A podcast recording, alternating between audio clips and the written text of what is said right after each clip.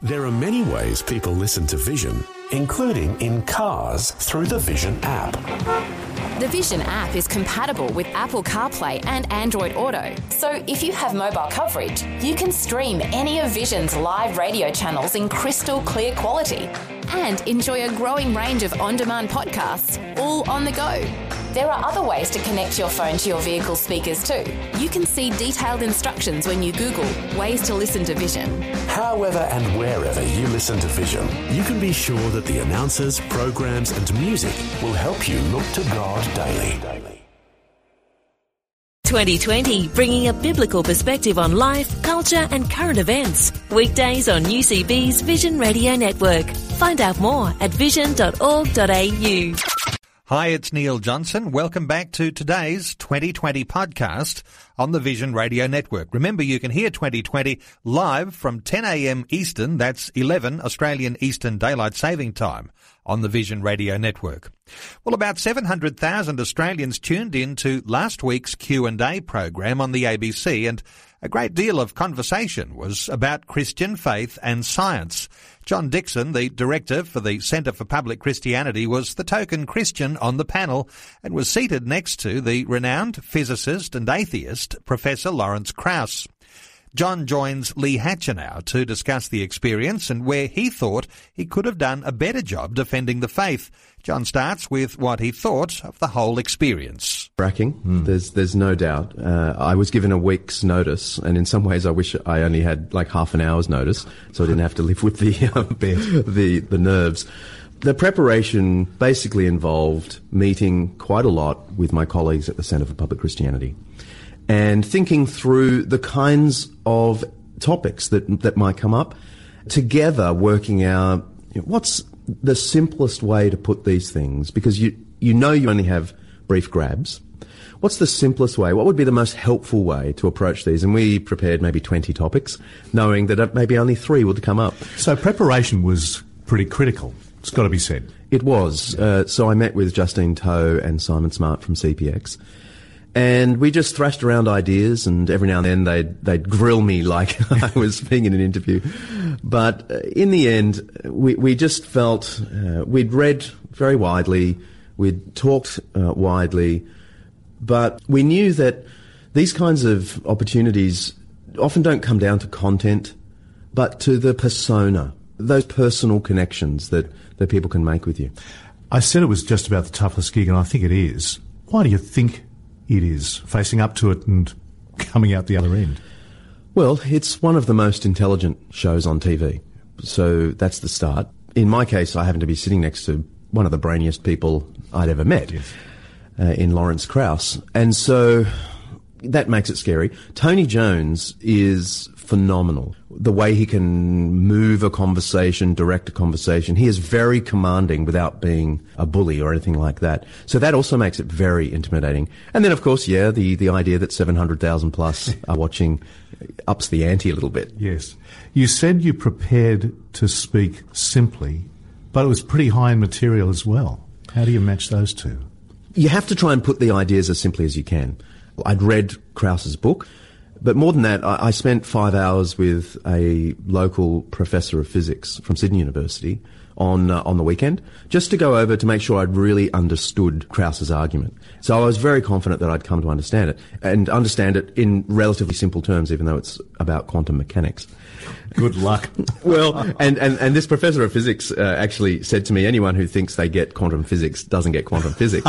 so that was that was lovely. Yeah. Look, I, I don't know. In the end, you just try and put it in layman's terms as best you can. I, am not sure that I did perfectly in that regard, but um, I gave it a crack. You've actually changed your mind a bit about how the ABC deals with matters like this, especially with Christian faith. Well, changed my mind over years, I'd say. It wasn't just a paradigm shift on this episode of Q&A. I've observed for years that a lot of Christians think that the public broadcaster is against Christians and the commercial stations are against Christians. I don't agree. And I haven't for years actually. This, he was a perfect example. Talking with the producers of Q&A in the build up to it, it was crystal clear they wanted a friendly, nuanced, sophisticated conversation about science and Christianity. They made that so clear to me, and I think everything they did to set up the show endorsed that. So I was very well pleased. The media doesn't always get Christians. Uh, I've noticed. but Yes. they're not out to get Christians, if you take the distinction. So I think there just needs to be a little more, uh, a little more relaxed and confident approach to these issues. I'm not about to say, well, you're the only guy who can do it well, but it is often determined by who speaks and how they speak. I guess that's true. I actually, to be honest with you, don't think I did that well. Uh, I was r- relatively disappointed with some of the things I said, probably more disappointed with the things I didn't say. I've been cheered up a little bit because of the response from both Christians and atheists and agnostics. It's been a great So I, I'm not, I'm not depressed about how I went. I'm, I'm at an equilibrium point. I, I've realised I probably didn't go as badly as I thought, and I'm certain I didn't go as well as others thought I did. So somewhere in the middle, right? But it's it's right that a lot of people are reacting to the fact that it wasn't a battle, it wasn't angry, it was uh, it was sophisticated, but it was also personable. And Lawrence Krauss and I were very friendly to each other. I made a, a point in the green room before we went on on the show of introducing myself to him and talking about a mutual friend in a professor of physics. I really wanted to humanise it uh, for him and for me. Yeah. A lot of people have commented that he got a really good the Yes, he, he did. I don't think that was ABC bias or even Tony Jones bias. I think it's because he was the international guest. He was the world famous uh, Lawrence Krauss. So, of course, he's going to get more of a run than the uh, director of the little C- CPX. I'm surprised that you have had regrets about how it went, I mean, we all do, don't we? You come Yeah, out of a conversation yeah. and, you know, especially at the intensity of that. Yes. Exactly. You, you can't micromanage everything you say. there were things I regret not chiming in and saying. For instance, when Lawrence Krauss, just in a run of things he was saying, suggested that science was the reason we got rid of slavery. Yes. And I wanted to chime in. I didn't, but uh, I sort of regret not chiming in that his history from billions of years ago might be pretty good, but his history of the last 2,000 years isn't as good because there's no way science got rid of slavery. But you let that one go. There are also, I, there are things I regret actually saying. I think I shouldn't have repeatedly talked about the new atheists because that's become a loaded term now. And I think Richard Dawkins has made that kind of atheism pretty ugly. To speak about Lawrence Krauss as a new atheist, even though he is very good friends with Dawkins, I think was to load it too much and, and to sort of try and poison the well. I didn't intend to, but I think that's, that was its effect. So I regret that. The other thing I regret is there was a lot of talk about creationism, young earth creationism. We knew this topic would come up, and I had insisted in, in my own mind that I wanted to convey a kind of love and fraternity with my uh, young earth creationist Christian brothers and sisters while disagreeing with them about both the science and, and how to interpret Genesis 1. But in the moment, I don't think I conveyed that as well as I should. I regret that, and uh, Six Day Creationists are probably right to uh, write me the love mail that they have been since. Uh, all I can say is, if I had my time again, I'd at least demonstrate that I, I really don't think they're idiots for thinking what they think, uh, and they are really my brothers and sisters in Christ. You're listening to the 2020 podcast on the Vision Radio Network. We continue now with the conversation that Lee Hatcher is having with Dr. John Dickson. John is the director of the Centre for Public Christianity in Sydney, and last week was the token Christian on the ABC's Q&A program. They've been discussing what John saw as his shortcomings in expressing some of the truths of Christianity in what is often a hostile arena, but also what the experience itself was like. On the positive side, what do you say about, as a person who's kind of gone through the fire of this and emerged intact, still alive, what do you say about how to speak, how to communicate Christian faith effectively? not be defensive. It's really important not to try and prove every point, uh, win every point. You can just take a long-term approach. Uh, this was an hour conversation. Uh, it didn't matter that I didn't win various points. In the end, what mattered is that I didn't seem unreasonable, um, except you know some people thought I was unreasonable, and um, I didn't seem rude. Um, and you know, I wrote down on my scribble notes that I had in front of me uh, the words prautes kai phobos, which is, and I wrote it in Greek because I didn't want anyone to be able to see what I was saying, right? read it. yes. But this is from 1 Peter 3.15, where Peter says, always be prepared to give an answer. And then he says, but do this with gentleness and respect. Prautes kai phobos. And in the end, that's the most important thing. It doesn't matter that you don't have all the answers. It matters that you convey Jesus in how you answer with gentleness and respect. You can't honour the humble Lord by speaking arrogantly. But it is a big thing to say in communicating Christian faith, debating it, even conversing about it, that it's okay not to win every point. Yes, but human communication is not really about winning points. It's about winning human beings. It's entirely possible to win an argument and lose people.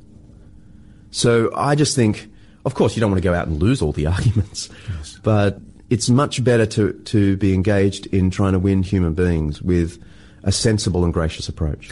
I think one of the things the whole exercise demonstrated was that there was a different kind of Christian faith. One that is lived out in the lives of so many people, so many of our listeners on Open House, than you generally see portrayed on the media. It's a different kind of faith to that. Well, I think it's probably because the media doesn't really know Christianity very well. Like I said earlier, they don't really get us. They don't know who to call on, and nor do they know which groups really are representative. They're just shooting in the dark. They go, oh, I've heard that person before, we'll get that person on. And because that person's been on, the other station invites that same person on. They have no idea how representative they are. But it's true, th- there's a, a massive group of Christians, could I say the majority? Perhaps, who don't feel represented by the major spokespeople for Christianity. And I'm not saying, you know, I am the spokesperson no, no, no, they need, but I'm happy to be in the mix Yes. as just another option. Can I ask you this? In the year of 2013, which I suspect for a lot of Christian people is going to be a really tough year to stand with this faith in the midst of the Royal Commission into child sex abuse, it will be understandably very uncomfortable. How do we speak? How do we relate? How do we connect amidst that kind of swirling debate? We don't be defensive. Church structures, church people have done terrible things, and this is going to be exposed in the Royal Commission. So we're honest, really. We have to be Yes, honest. Yeah. And more than that, we have to be willing to sacrifice our honour, the honour of the church, in order to make amends, in order to apologise. And that's just what the gospel would require of us, because we follow the Lord who gave up his honour to go to the most shameful point in the world, a Roman cross. Such humility. He put up with such mockery and injustice. And I think has shown us a model of serving and self-sacrificing. So even if it costs the church profoundly, we must be willing to put up with that because the wrongs are real and there's no, there's no hiding from that. But the thing I would say is that we shouldn't get too depressed because the church at its best is beautiful and a gift to the world. A local Christian community doing all that it can to serve the wider community is the ultimate apologetic. I said to my own church in the sermon the Sunday before the Q&A episode, we're doing a series on the church, and I said to them, whatever happens tomorrow night on television, uh, whether the Christian goes down or, or whatever, what we're doing together in our community is even more important because it, it is the ultimate apologetic. There may be someone in my suburb who's cynical about Christianity, not persuaded by any arguments they've heard in the media, but they bump into real living Christians who are serving in that community. That undoes the cynicism in a way an argument from my mouth can never do. Trouble for the vast majority of us is that we haven't got a PhD in New Testament history. We're not a gifted communicator. Where does that leave us? Well, this is why that 1 Peter 3.15 passage is, is so crucial. Peter says, always be prepared to give an answer to everyone who asks you, but do this with gentleness and respect. He doesn't tell us what to say, but he tells us how to say it. And I think this is because you can convey the gospel in the manner in which you speak, the, the kindness, the gentleness, the respect. So you may not have all the answers, but you have the measure of Jesus, and that conveys an enormous amount. So don't worry about the head knowledge. It's about the heart and the attitude toward the person. There's a real sense in a fair bit of the New Testament of conveying, promoting, communicating, connecting Christian faith with people, actually without a word. Yeah, in fact, earlier in uh, 1 Peter, in, in chapter 3, the very beginning of chapter 3, he, he tries to encourage the women married to non Christian husbands, and Peter says that the wives can win their unbelieving husbands over without a word. And it's quite striking. Anulogu, it says in Greek, without a word, right? It, it, he's emphasizing that the behavior of the wives is a powerful promotion of the gospel. Now, clearly, those husbands will hear the word from someone else, perhaps, not necessarily the wife. But, it, but Peter is happy to say the behavior of the wife is the thing that wins the person over to the word. And I think this teaching applies to all sorts of contexts where it's difficult to say a word. There are relationships and power differentials, difficult social situations where you can't say much about Jesus, but Peter's saying, your life speaks. So after emerging intact from the lion's den of Q&A, you up for another one? yes, definitely. it's man. entirely in their And hands, good, of course. I think great. I've no, I've no idea what's going on there, but I, I rather liked it. I'm kind of not surprised, and it's an important thing to do. Congratulations. I think you did really well. It's an amazing achievement. John Dickson, thank you so much for joining Thank you. us. again. Bye-bye. Like what you've just heard? There's more great podcasts, or you can listen to us live at vision.org.au. And remember, Vision is listener supported. Your donation of any amount will help us continue connecting faith to life. Learn more or donate today at vision.org.au.